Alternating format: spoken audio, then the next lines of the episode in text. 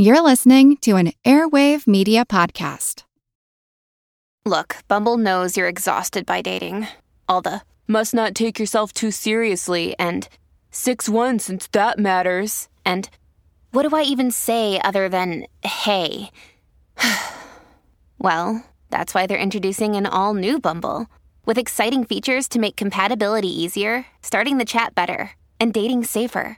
They've changed, so you don't have to. Download the new Bumble now. As a longtime foreign correspondent, I've worked in lots of places, but nowhere as important to the world as China. I'm Jane Perlez, former Beijing bureau chief for the New York Times.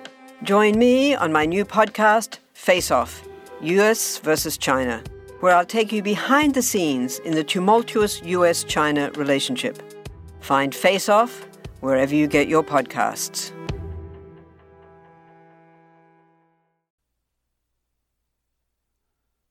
Welcome to Explorers. Today we will wrap up the life and travels and adventures of Alvar Nunez Cabeza de Vaca. So let's get right to it. Last time we left Cabeza de Vaca in Texas, a free man. He and three other survivors from the ill fated Narvaez expedition had just escaped from the native Indians where they had been held as slaves. It was September of 1534, nearly six years since the roughly 240 Spaniards had been stranded along the coast of Texas. Life had been hard on the Europeans, Many had died at the hands of the natives, but starvation had been the biggest issue, with some of the men turning to cannibalism to survive. Cabeza de Vaca had endured by becoming a trader, going from tribe to tribe in the area around what is modern day Galveston, Texas. He had also taken up the healing art of blowing, becoming a sort of medicine man. But Cabeza de Vaca was determined to return home, and in 1533 he had set out southwest down the Texas Gulf Coast, aiming to reach Spanish controlled territory. But before long, Cabeza de Vaca would come upon three survivors from the Narvaez expedition, all of them now slaves with the various Indian tribes in the area. The four men would plot their escape together, and they would make their move in September of 1534. So Cabeza de Vaca and his three companions were free, and what they would do next would become one of the great journeys of exploration in history. So, before we set out on our big adventure, I want to touch base with the three men who would accompany Cabeza de Vaca on his upcoming journey. I've told you a bit about each person, but I think a little more background is in order, since these four men's lives would ultimately become so intertwined. The first man was Andres Dorantes, also known as Andres Dorantes de Carranza. He was born around 1500 in Spain, which would have put him about at the age of 34 or 35 at the time of our tale. He had come from a poor family, and he had joined the Narvaez expedition to enrich himself. The Moorish slave, Estevanico, who was also one of the four survivors, was Dorantes' slave. Dorantes, along with Alonso del Castillo, another of the survivors, had been given command of one of the five rafts that had sailed from Florida to Texas. Cabeza de Vaca refers to him as a captain, meaning he was likely an officer in the small army that had traipsed through Florida back in 1528. The other Spaniard to survive along with Cabeza de Vaca and Dorantes was Alonso del Castillo, also known as Alonso del Castillo Maldonado. I couldn't find his age, but it's likely he was a relatively young man between the ages of 30 and 40. Like Dorantes, Castillo had come from a poor family, and he had joined the Narvaez expedition to make some cash. The third survivor was a man named Estevanico. He's also known as Esteban de Dorantes, Estebanico, and Esteban the Moor, but for our story, he is Estevanico. Estevanico had been born around 1500 in northwest Africa. He had been sold into slavery in 1522 in the Portuguese controlled Berber town of Azemmour on Morocco's Atlantic coast. He would ultimately be sold to Dorantes, who would bring Estevanico with him on the Narvaez expedition. So those men, along with Cabeza de Vaca, represented the last surviving contingent from the Narvaez expedition. It's important to remember that these four men had survived six years in the wild, first in Florida, then in Texas. To have made it this far as slaves likely meant that these were hard and tough, not to mention resourceful men.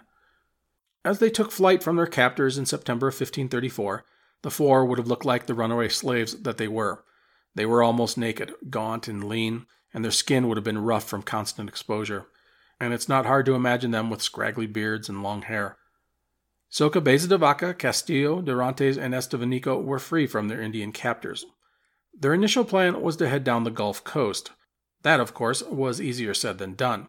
There were Spanish outposts to the south, but they were hundreds of miles away, and as we have seen, the coast was heavily populated, and the natives were not always friendly. The four Spaniards would elect to find a safe haven to ready themselves for their journey. For that, they attached themselves to a different Indian tribe, the Avavares. The Avavares, unlike their previous hosts, the Miriamis, would treat the Spaniards kindly.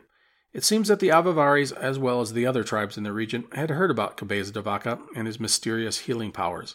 Thus, the Spaniards held a special place of status amongst the natives. Now, another thing that Cabeza de Vaca realized was that trying to strike out into the wild in September and October was a risky move since winter was on the horizon. He knew that having enough food would be the greatest challenge for them, even more so than illness and hostile natives.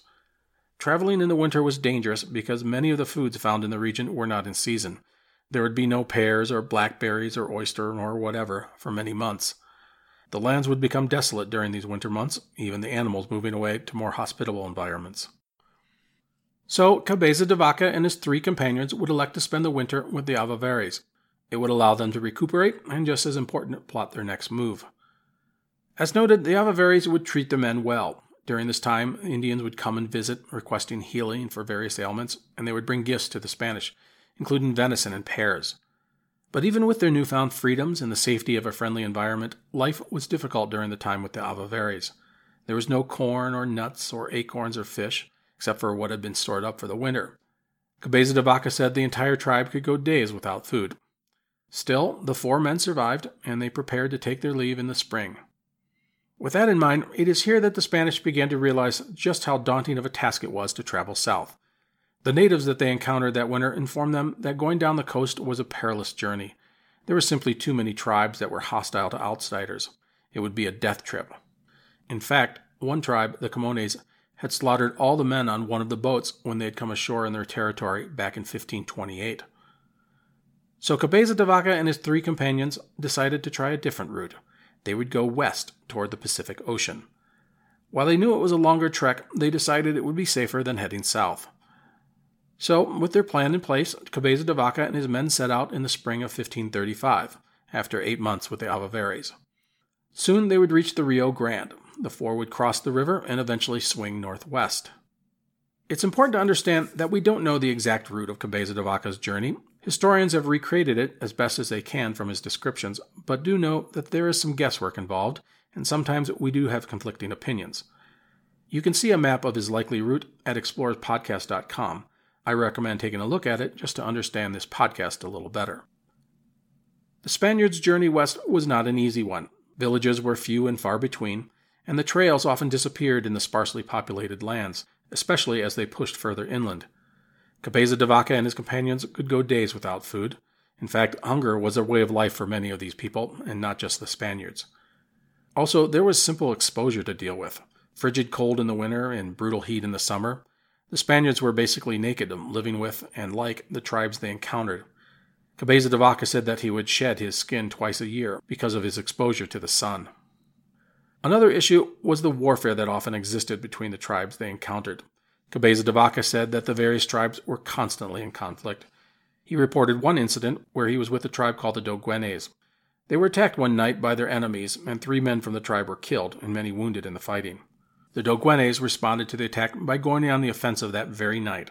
They chased their enemies and stealthily approached their campsite. At dawn, they attacked. They would kill five men and drive the rest away. It was a constant back and forth that occupied many of the tribes. He said the Indians could be immensely cruel and vicious when they desired, and it was not uncommon for the natives to sleep next to their bows. Still, as the four men moved west, they found the natives to be mostly friendly to them.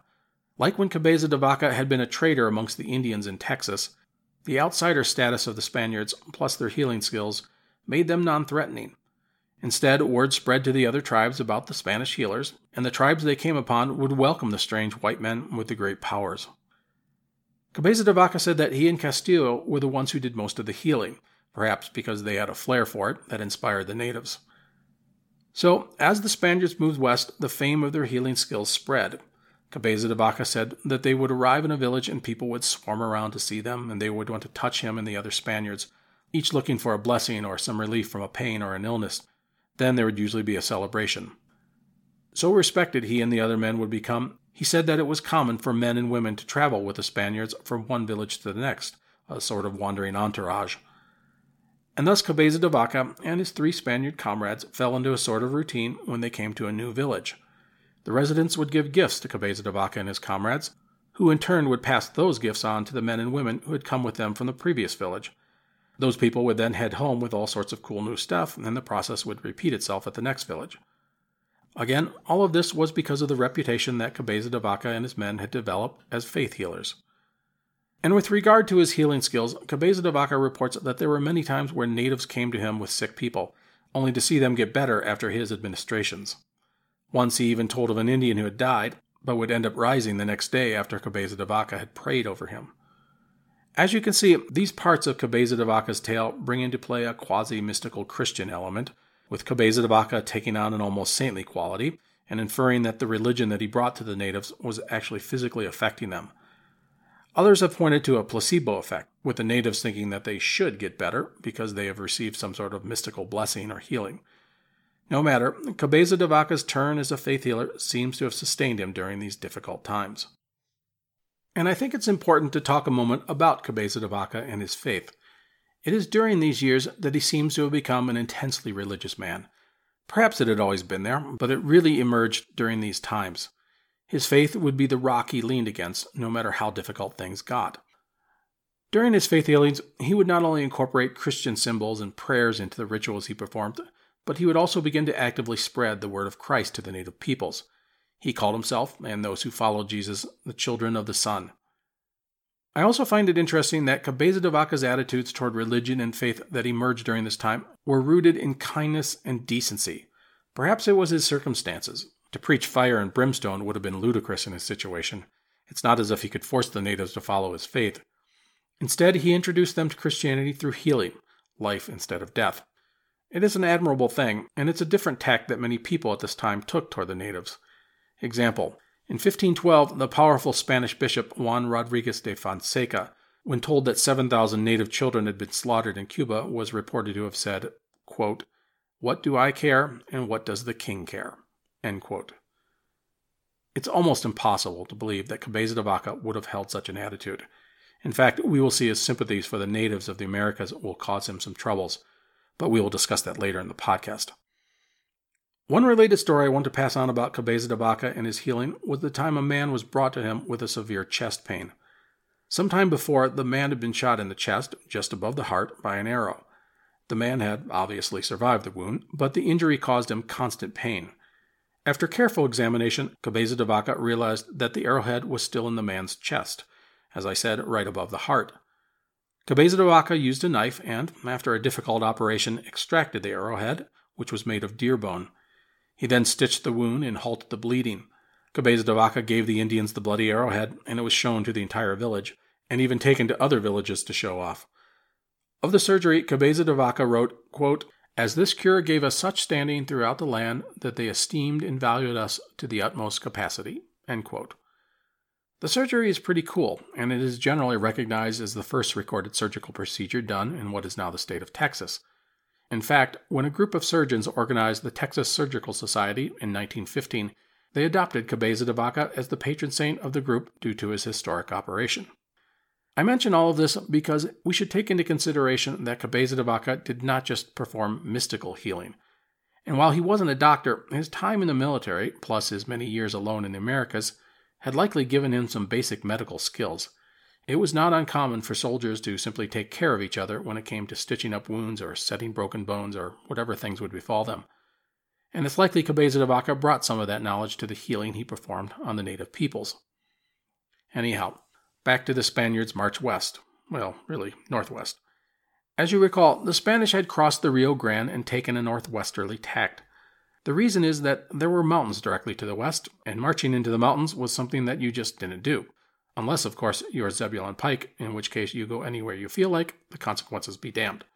Anyhow, the Spaniards went northwest, basically traveling between the Sierra Madre Oriental mountain range, which would have been on their left, and the Rio Grande on their right. They followed trails from village to village, a necessity for their survival as the villages offered food and shelter. At each village, in addition to all the healing and celebrations that occurred, They would quiz the natives as to what lay ahead, finding out where they would be welcomed, the best routes to take, and where to find food, that sort of thing. Ultimately, Cabeza de Vaca and his companions would come to an area called La Junta de los Rios, a fertile region where the Rio Conchos and the Rio Grande meet, which is at present day Presidio, Texas, and Ojinaga, Chihuahua. In Cabeza de Vaca's writings, he doesn't give dates very often, but by reading his works, it appears that they would have reached here around the fall of 1535. Since departing the Avavares Indians the previous spring, the four Spaniards had traveled about 700 miles or so. Those calculations are generally as the crow flies, so the distance was actually probably longer. In reaching La Junta, the four men had effectively rounded the northern tip of the Sierra Madre Oriental mountain range. As with most of the other places they had gone, at La Junta the Spanish were welcomed by the locals.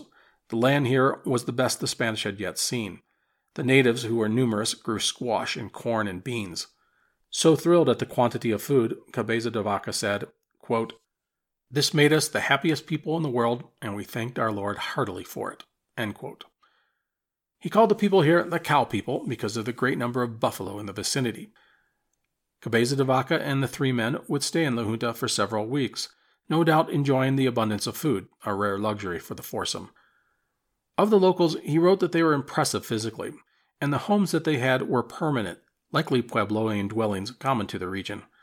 It was probably the most civilized, and I use the word civilized in air quotes, place that he had been in almost a decade. eBay Motors is here for the ride. Remember when you first saw the potential? And then through some elbow grease, fresh installs, and a whole lot of love, you transformed 100,000 miles and a body full of rust into a drive that's all your own. With over 122 million parts for your number one ride or die, you can make sure your ride stays running smoothly.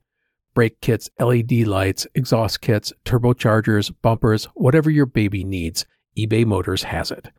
And with eBay Guaranteed Fit, it's guaranteed to fit your ride the first time, every time, or your money back. Plus, at these prices, you're burning rubber, not cash. Keep your ride or die alive at ebaymotors.com. Eligible items only, exclusions apply. So, after leaving the Junta region, the four men ascended the Rio Grande on the Texas side before recrossing the Great River about 75 miles downstream of modern day El Paso. At this point, Cabeza de Vaca wanted to go directly west into what is the modern day states of Chihuahua and Sonora in Mexico. But the natives told him that the lands toward the setting sun were bare and that they would have to travel many days before they would reach another village. They were encouraged to go north, following the buffalo trails, where they could find food and shelter. But Cabeza de Vaca insisted that they go west, despite the dire warnings. The Spanish wanted to reach the South Sea, the Pacific Ocean. So the small party went west. As warned, it would be a difficult journey. The land was rough and dry and barren. The Spanish would go 17 days, traveling hundreds of miles, before finally reaching another village. During this time, their hunger was acute. The only food that they had was what they could carry, and they ended up surviving on deer fat. As they marched west, the men caught sight of tall mountains, the Sierra Madre Occidental mountain range.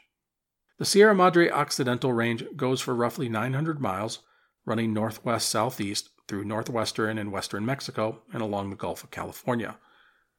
As they drew closer to the mountains, the land was better and settlements became more common, and these were permanent settlements with stable populations and steady food, primarily corn and beans.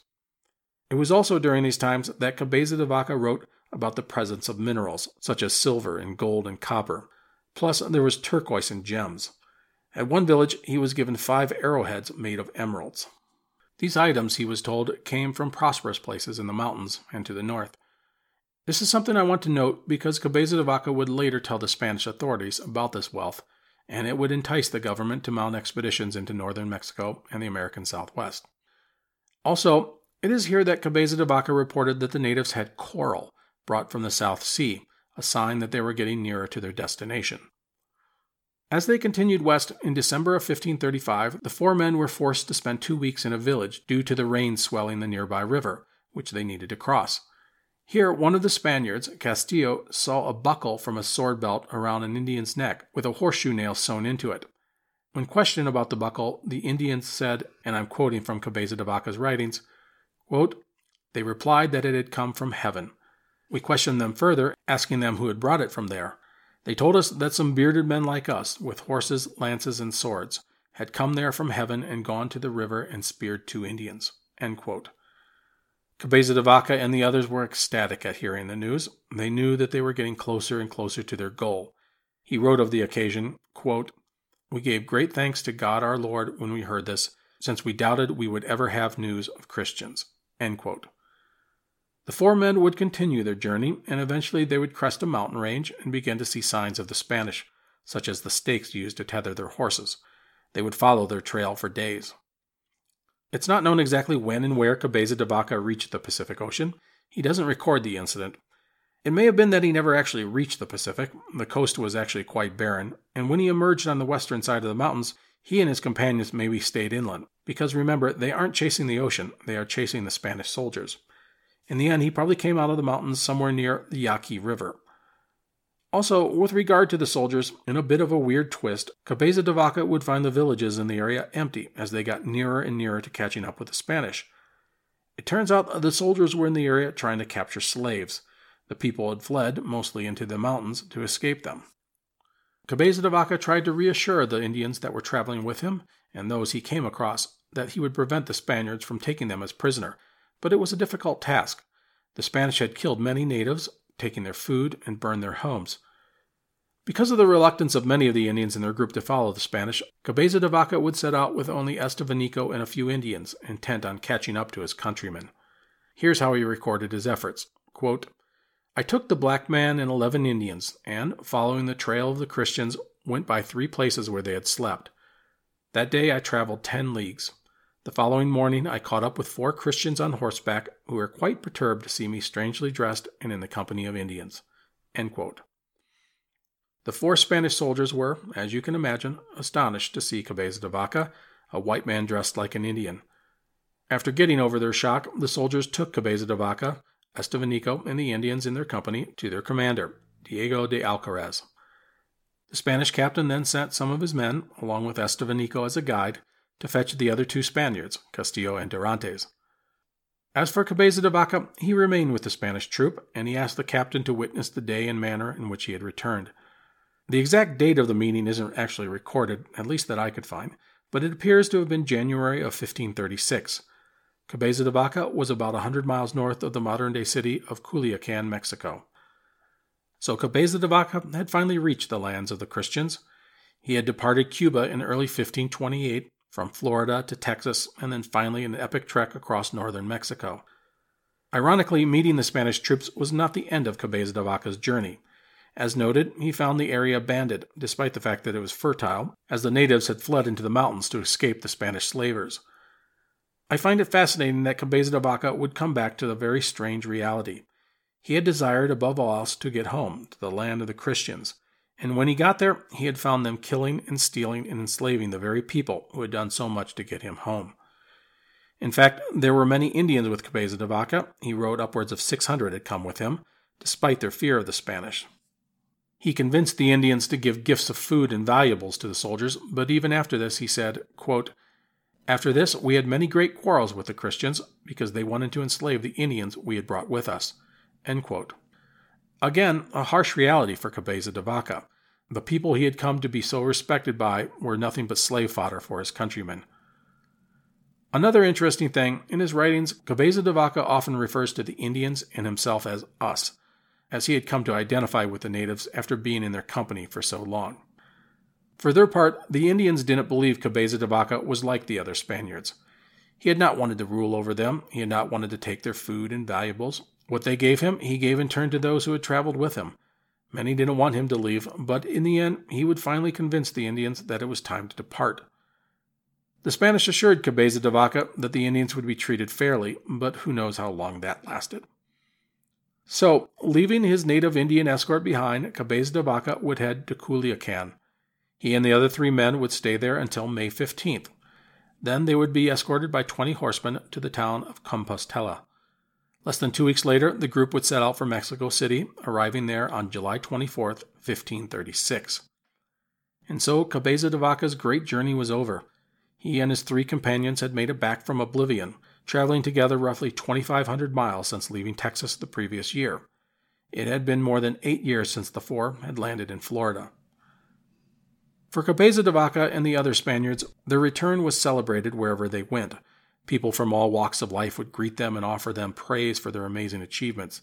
They were celebrities, their survival recognized for its extraordinary nature. So, the four ragged castaways were home, but life for each would have to go on.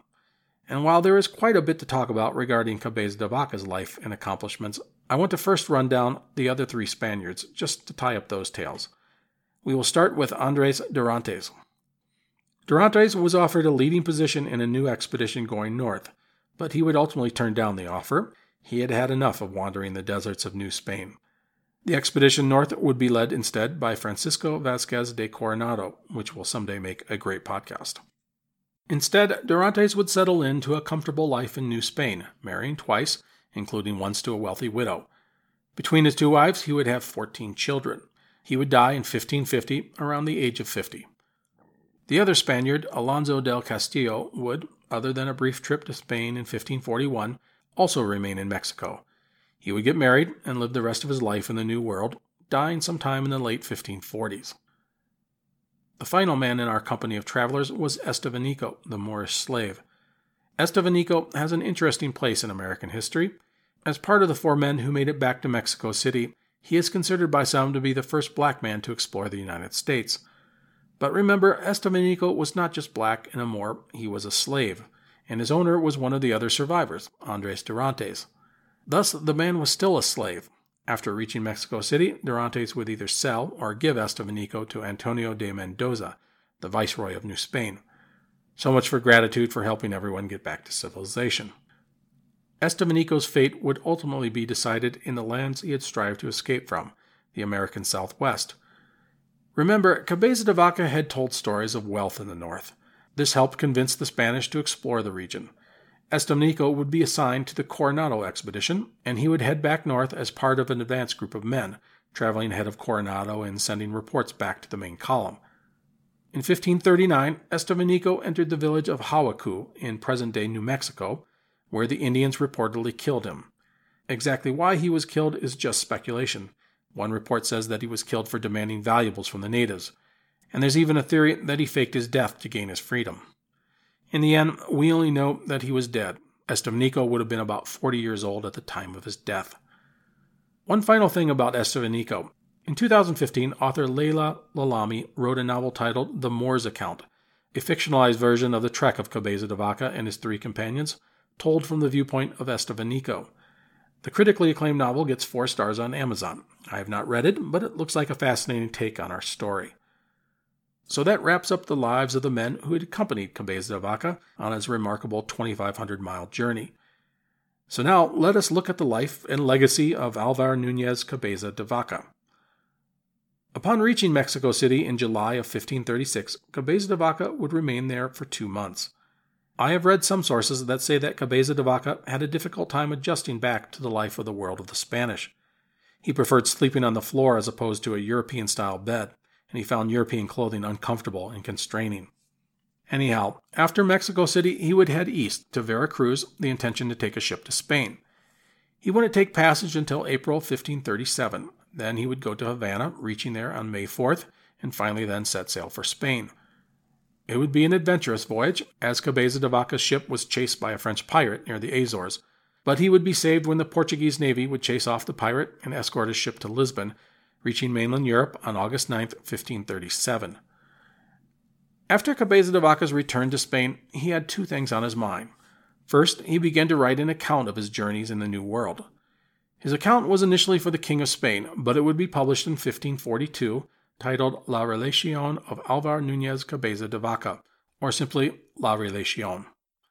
This initial account only covered the time from his shipwreck in November of 1528 to his return to Mexico City. Still, it's an amazing tale and was well received in Europe. I will touch some more on La Relacion a little later, but I want to keep going with Cabeza de Vaca's life story. The man's second goal was to figure out how to return to the New World. It is said that he lobbied to be the head of the next expedition that was planned to go to Florida, but that gig already had a leader, Hernando de Soto. Cabeza de Vaca was offered the role in the expedition, but he turned it down, not wanting to play second fiddle to an inexperienced conquistador yet again. It is also said that he was interested in returning to the lands of northern Mexico, as he desired to convert the natives who had helped him on his journey to Christianity. But in the end, Cabeza de Vaca would wrangle the job of governor of Rio de la Plata in South America in 1540. The colony consists of parts of present day Argentina, Paraguay, and Uruguay. The main city was Buenos Aires, although the governor at the time, Domingo Martinez de Irala, had recently moved his base of power to the inland city of Asuncion. Cabeza de Vaca's job was to find a route over the Andes Mountains. The goal was to create easier access to the valuable gold and silver mines of Peru. Cabeza de Vaca would land in South America in March of 1541 and head overland to Asuncion. He would reach the city a year later in March of 1542. To find a route over the Andes Mountains, Cabeza de Vaca sent Martinez de Irala up the Paraguay with three brigantines. In January 1543, Martinez de Irala would set up an advance base on the river called Puerto de los Reyes. He would not go much further when the jungles became too thick, and he returned to Asuncion and reported his findings to Cabeza de Vaca. So, next would be Cabeza de Vaca's turn to head up the Paraguay River. He would lead a force of 400 Spanish soldiers and 800 Indian allies. There were 20 brigantines and over 100 canoes. The journey, however, would be a difficult one. Although he had made peace with many of the native tribes, there were some that remained hostile toward him and his men, and the constant warfare drained the morale of his troops. The expedition would reach Puerto de los Reyes and continue pushing west, but like the smaller force led by Martinez de Irala the previous year, Cabeza de Vaca would find the jungles daunting. His force was large, probably too large, and acquiring food to feed them was almost impossible. Provisions began to run low, and sickness and hunger took their toll on the Europeans.